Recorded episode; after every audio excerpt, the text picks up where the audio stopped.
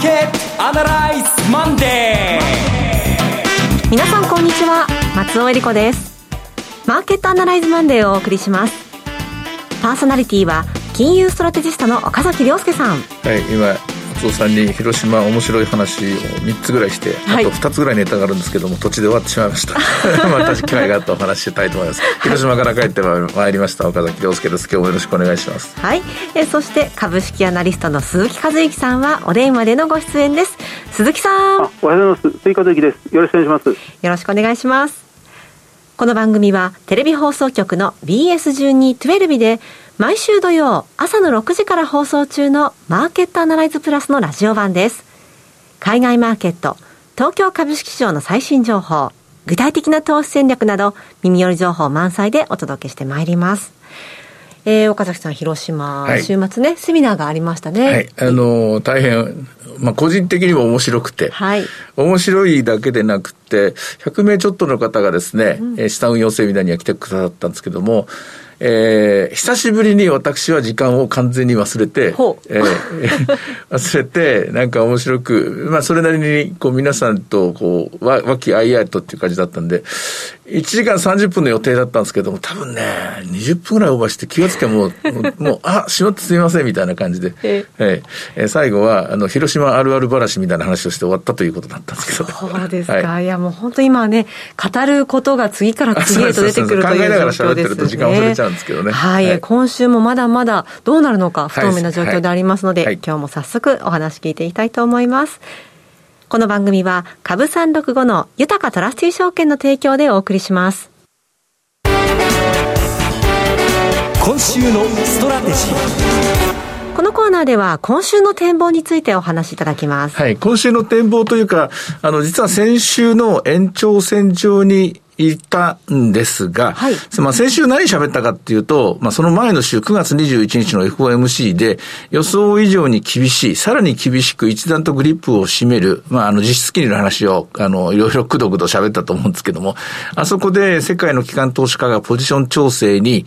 えー、踏み切らざるを得なくなって、で、その調整っていうのは世界の機関投資家が一斉に動くもんですから時間がかかると。で、先週の月曜日の時短だ、時間の話では、一週間で終わるかどうか、もうちょっとかかるかもしれませんね、みたいなことを話していて、で、えー、週が終わって、月が終わって、今日10月が始まって10月3日なんですね。はい、で、この間にですね、えー、3つほど、おいい話がありました。で、一つは、あの、先週発表されたケースシラ住宅価格指数ですね。これが前月比でマイナスになったんですね。うん、あの、今、世界のインフレ、特にアメリカのインフレの諸悪の根源は3つあってですね、一つは言わずと知れた、えー、労働市場のえー、ボトルネックなんですね。はい、労働市場の逼迫ですね。二つ目は世界共通の問題であるエネルギーの逼迫であったんですね。で、三つ目にアメリカ固有の問題だだったんですけども、住宅の供給量が足りなかったんですよ。はい、そもそもリーマンショックの後10年間家が全然建たなかったので、で、足りないところに、あの、空前の転職転居ブームが来たもんですからね。これでアップアップになっちゃったっていうことなんですが、このうちエネルギーについてみると少し緩和されてきましたと。で、えー、先週発表されたケース・シラーでどうやら6月がピークだったと。月次で見ると、え初めて、えー、6月から7月にかけてマイナスになったんですね。うん、で、これ、住宅価格っていうのは、もう典型的な sticky、この番組でもお話して、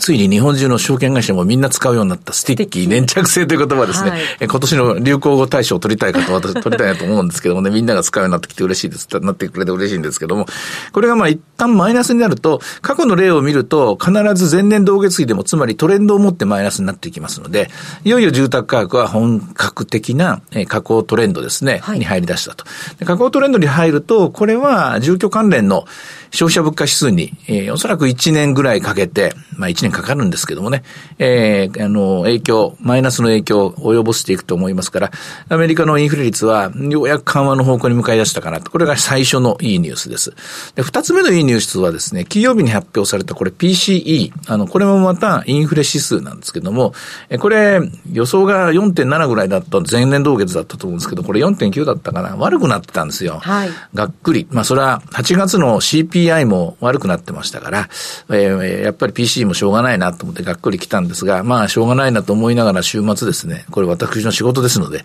えー、ちゃんとダウンロードして、グラフにして、ああ、あとため息をつくんですけども、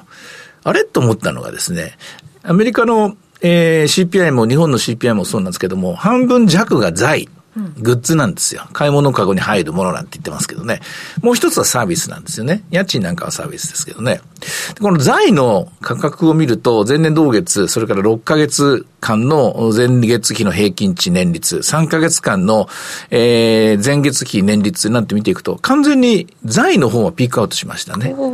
財がピークアウトした、つまり企業物価から、えー、消費者物価、消費者物価の川上から川下に流れてくるグループについてはピークアウトしたと。うん、っ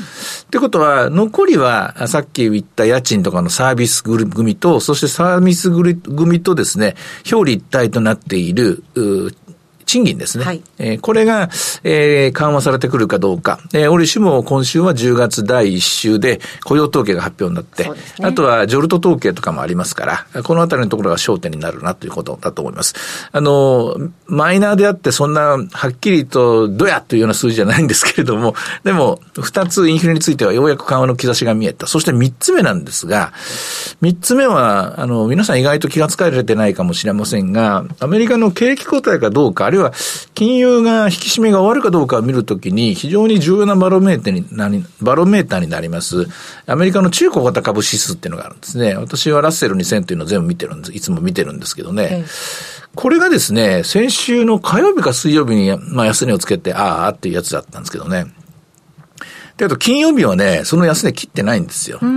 あの、印象としてですね、1週間で4%ぐらい下がって、はい、金曜日までだらだらだらだら大型主要株は下がって、いや、今週もダメだった、来週もダメだろうと、と思いがちなんですけども、ひょっとするとアメリカの中国型株は売り方終わりみたいな、うん、売り口方やめみたいなですね、えー、玉が切れて、売り方の売り玉が切れてきたのかなと。つまり冒頭で言った、冒頭で言いました世界の機関投資家のフォーメーションチェンジですね、アロケーションの変更というのは、あの、まあ、まあ、大きい株が一番大きくポジション持ちますから、小さいものの方は比較的少ないと思うんですけども、どうやら終わった、あるいは終わりそうか、うん、終わ終わるんじゃないかなと、まあ、長くとも今週中には終わるかなと、もうひょっとしたら今週前半に終わるかなと。まあ、そんな中でなんか必要以上にこう売られているのは、あの、先週後半になって、前半はですね、あの、イギリスのことボロクソに言ってみんな売ってたわけですけどもね、まあ、あれはテレビでも言いましたけども、まあ、多分雰囲気だと思いますよ。そんな本気で売ってないと思いますね。で、後半になると今度はですね、えー、まあ、あの、罪のなすり付き合いというかですね、えー、悪いもの探して、このクレディ・スイスっていうですね、スイスの投資銀行の方に、えー、潰れんじゃないかみたいな、あの、CDS がすごい売られてるぞと、ドイツ銀行もボロカス、ボロボロになってるぞみたいなことで、まあ結構賑わったんですけどもね。はいあれはね、あの、そもそもクレディとドイツが一緒に動いてるっていうことは、このクレディとドイツに共通するファクターが効いてるわけであって、クレディとドイツに共通するファクターっていうのはですね、えー、ココ債っていうのがあるんですよ。コCoCo 債うん、ココイチじゃないですよ。それカレーの方で。えー、 CoCo 債っていうのはね、COCO 債券といって、はい、えっ、と、えっ、ー、と、 contingency、contingency convertible bond とかな、偶発転換社債って言いましてね。ほうほうほうはい。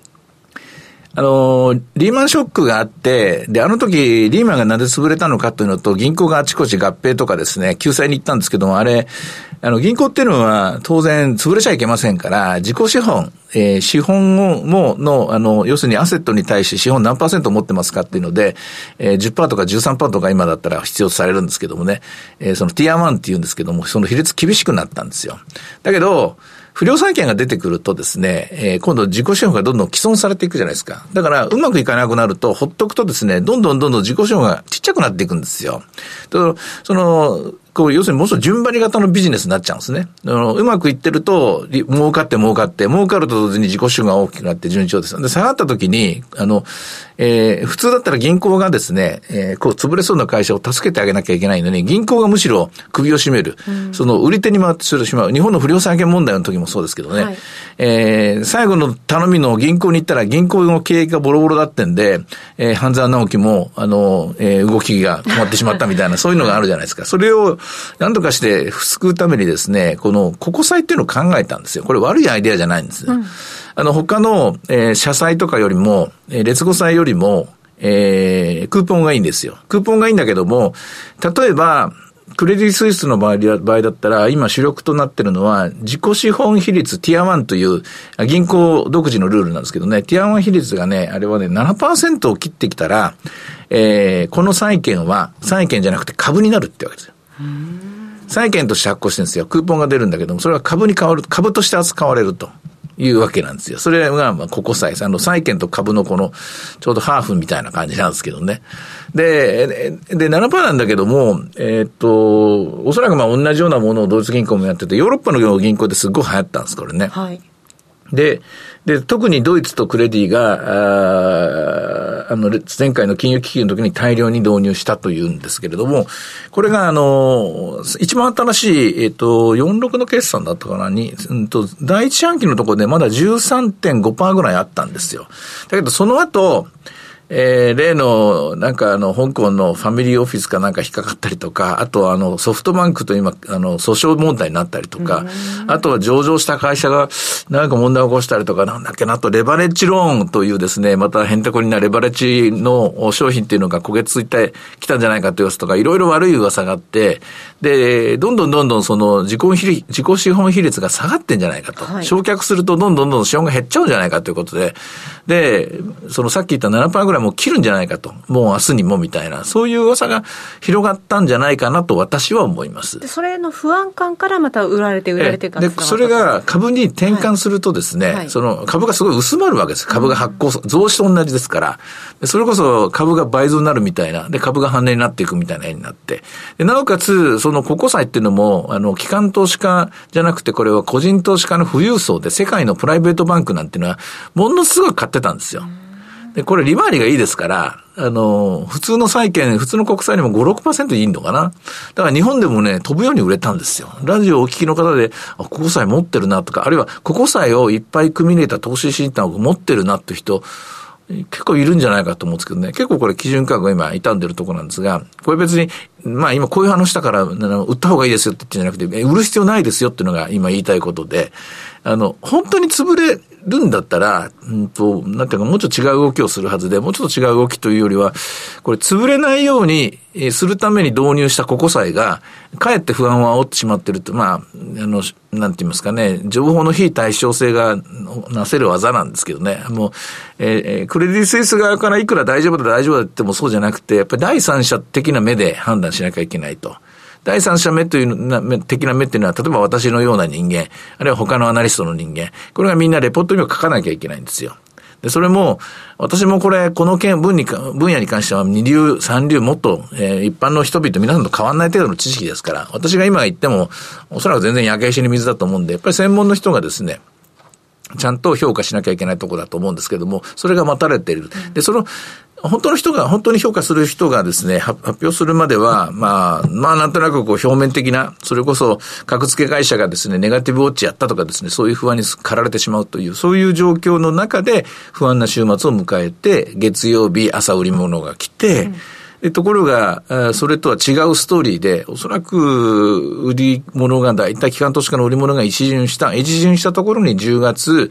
変わったところでの、お,、えー、おそらく GPIF とかの買いが入ってきて、うん、そして、えー、午前中わずか数、数分の間にですね、激しい切り返しが起きたと。というような展開になったんじゃないかと思います。長くなりましたけども、今週に関して言うと、私はそういう意味で、とりあえず売り物が一巡したんじゃないかという点にですね、うん、着目し、そして、えー、雇用の方が、えー、おそらく若干緩和の方向に行くんじゃないかという期待を持ちまして、一応買いの方で、日経平均株価は、あんまり大きな望みはないですけども、2万7000円まで一気に戻るとは思えないですけども、2万6500円ぐらいまで、あるいはもうちょっと上かな、先週のあの高値水準ぐらいまでは行ってもおかしくないんじゃないかなと思思って、えー、ちょっと楽観的に、えー、期待を込めてマーケットを今見ているところです。はい。えー、では、株三六五の動きいかがでしょう？はい、ちょっと待ってください。今、スイッチを切ってたんですね。はい。あの、えー、26,159円なんですね。あ、戻りましたね。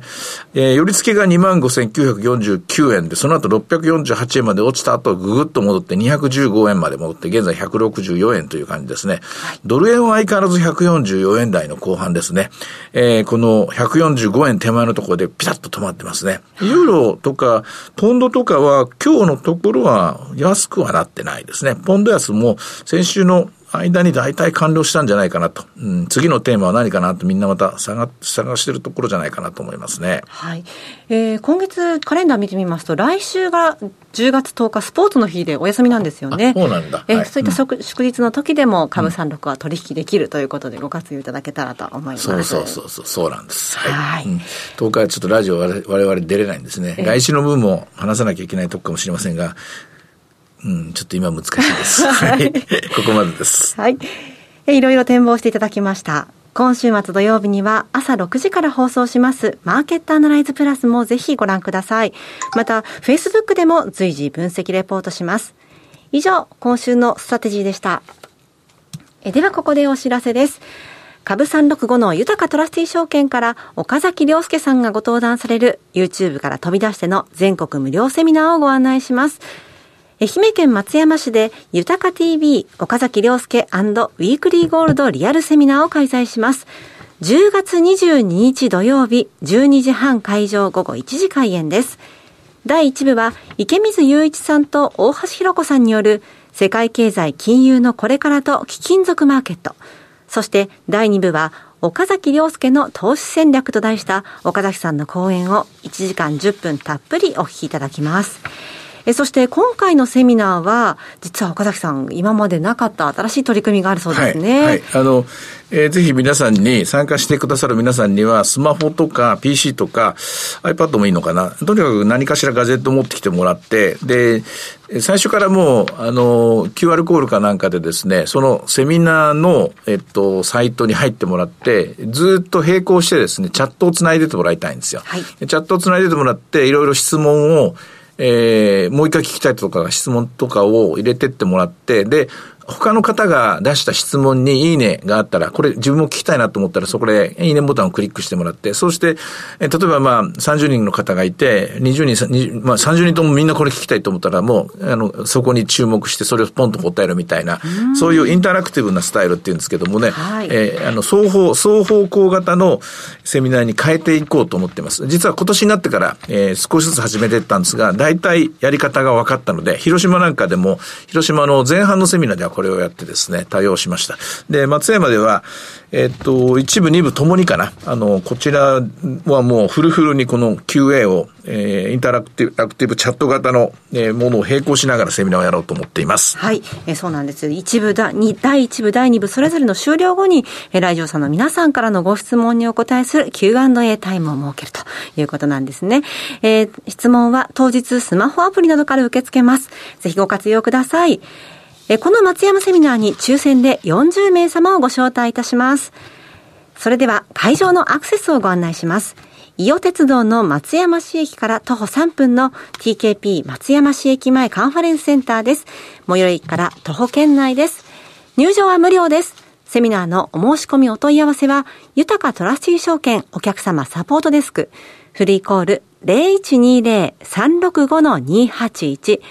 0120-365-281までお願いします。受付時間は土日祝日を除く午前9時から午後7時までです。え貴重な機会ですので、お近くにお住まいの皆さんぜひ振るってご応募ください。なお、今日ご案内したセミナーではご紹介する商品などの勧誘を行うことがあります。あらかじめご了承ください。以上、株365の豊かトラスティー証券からセミナーの情報でした。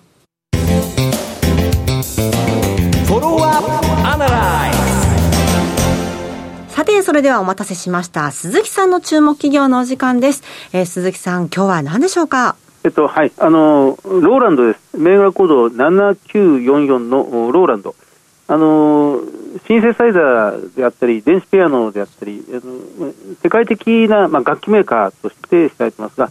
そのローランドはもうすでに東証に上場しますので、こちらがいいかなと思います。えっと、今、時価総額が1200億円ぐらいです。で、売上が900億円ぐらいで、えっと、総資産が600億円ちょっとありますので、これはまあ成長株の位置づけではありますが、PBR が4.3倍ぐらい、えー、PER が12倍ぐらいです。で、えー、ROE が30%。で、えー、外国人持ち株比率が70%を超えているという、うん、もう創業が1972年で、ちょうど今年50年という節目の年ではあるんですが、もう世界中で、まあ、音楽を愛好する方にしてはもう知らない人はいないそうですね。有名な会社まあ、かつてデビッド・ボーイとか、マイケル・ジャクソンもこのローランドの、まあ、機材を使っていたというふうに言われてますね。はい。であのえっと、これは12月決算の会社で、8月に第2四半期の決算を出していますが、えー、営業利益、えっと、売上がこの430億円ですね。で、その時に通期の業績を早くも増額修正しまして、通期が924億円。で、えー、通期の営業利益が124億円。どちらも史上最高利益を更新するという見通しになっています。あの、まあ、これまで、このコロナで外出禁止になってしまった世界中がその外出、行動規制がかかってしまったときに、はい、まあ、家に閉じこもっているという時間帯が長かったときに、このもう一回趣味を、昔取った絹塚の趣味を、